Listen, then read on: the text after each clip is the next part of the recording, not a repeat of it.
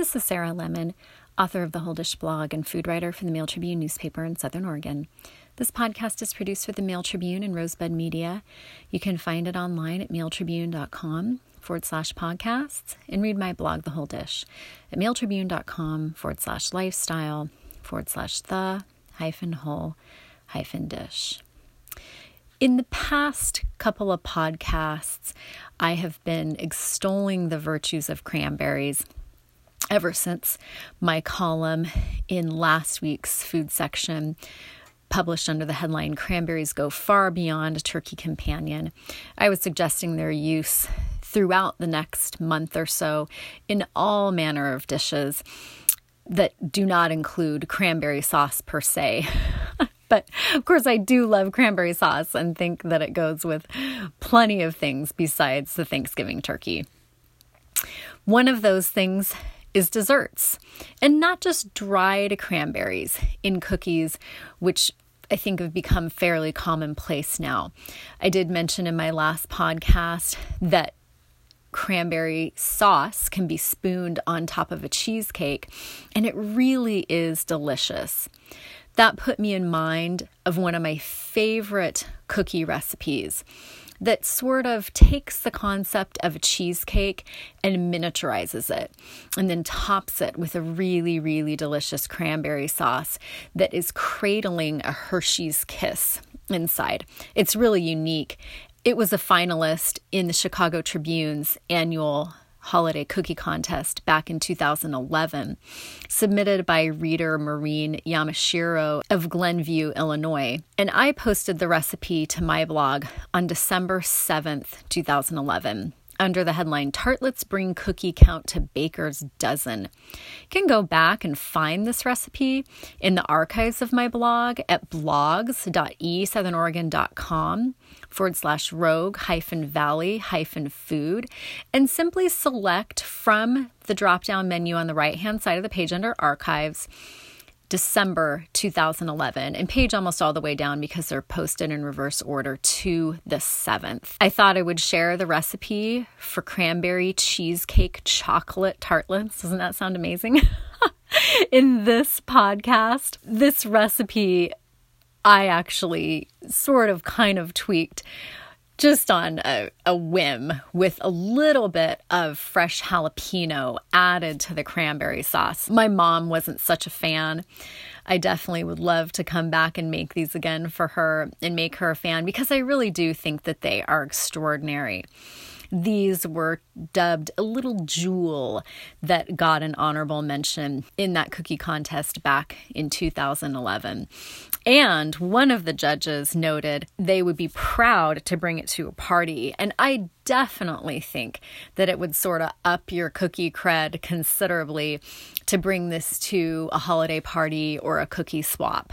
Cranberry cheesecake chocolate tartlets start by making a cream cheese enriched pastry. Now, in a pinch, you could get away with using a good quality store bought pie dough that you're going to cut into rounds and fit into a mini muffin tin to complete this recipe. But the pastry that goes with this recipe is really, really good. And so I would highly recommend making it. I did. It starts with eight ounces cream cheese at room temperature, and that's a divided use. A quarter pound unsalted butter at room temperature, and a quarter pound stick margarine at room temperature. Sometimes you just need that in pastry. For the pastry, cream the quarter pound unsalted butter and the quarter pound stick margarine with the three ounces of cream cheese. That's using an electric mixer. Mix in a quarter cup confectioner's sugar, and two cups flour. Once that's fully incorporated, roll into a disc in plastic and refrigerate for at least an hour. Now you're going to make the cranberry relish that is sort of like the starring component of this little tartlet cookie. And that calls for one 12 ounce bag fresh cranberries, one cup fresh orange juice from three large oranges, the grated zest of two oranges, a quarter cup agave syrup. I think you could probably use maple syrup if you don't typically keep agave syrup on hand. It's a little obscure for me. a half cup plus three tablespoons sugar, and that's a divided use, one cinnamon stick, and a pinch of kosher salt. So for the relish, combine the 12 ounce bag fresh cranberries. And I explained in my podcast how when you're using fresh cranberries, you want to pick those over, run them underwater in a colander. And separate out any that are discolored if they're brown at all. Certainly, if they're mushy, you can tell a good cranberry from a bad cranberry. The good ones are totally firm, bright red. Those are the ones you want to keep. Usually I have a handful or so of kind of yucky cranberries that I cull out of any bag that I'm cooking. In a pot, combine the 12 ounce bag fresh cranberries that have been washed and picked over with the one cup fresh orange juice. That's from about three large oranges grated zest of two oranges. Of course, it's easiest if you start by zesting your oranges before you squeeze the juice. Very difficult to get the zest off after you've already squeezed the juice out. Add to the pot the quarter cup agave syrup or maple syrup. I think you could even use honey for this. The half cup sugar, the cinnamon stick, and the pinch of kosher salt. Heat that to a boil over medium heat. And I mentioned in my last podcast, you can hear fresh cranberries popping. Kind of sounds like popcorn a little bit when they're being heated in a pot. When you hear them popping, you know that you can reduce the heat. Reduce that to a steady simmer and then simmer it until it's reduced to the consistency of a good preserve. You want this to be a really jam like consistency.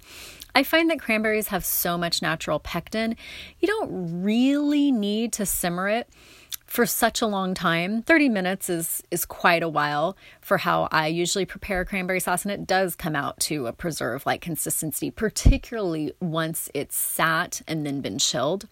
But be on the safe side, simmer it for 30 minutes.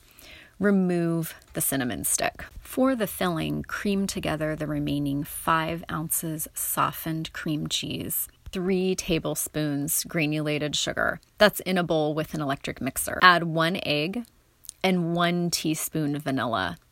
Mix until blended, then set aside. Heat the oven to 350 degrees and roll the pastry that's been resting in the refrigerator out to 1 8 inch thick.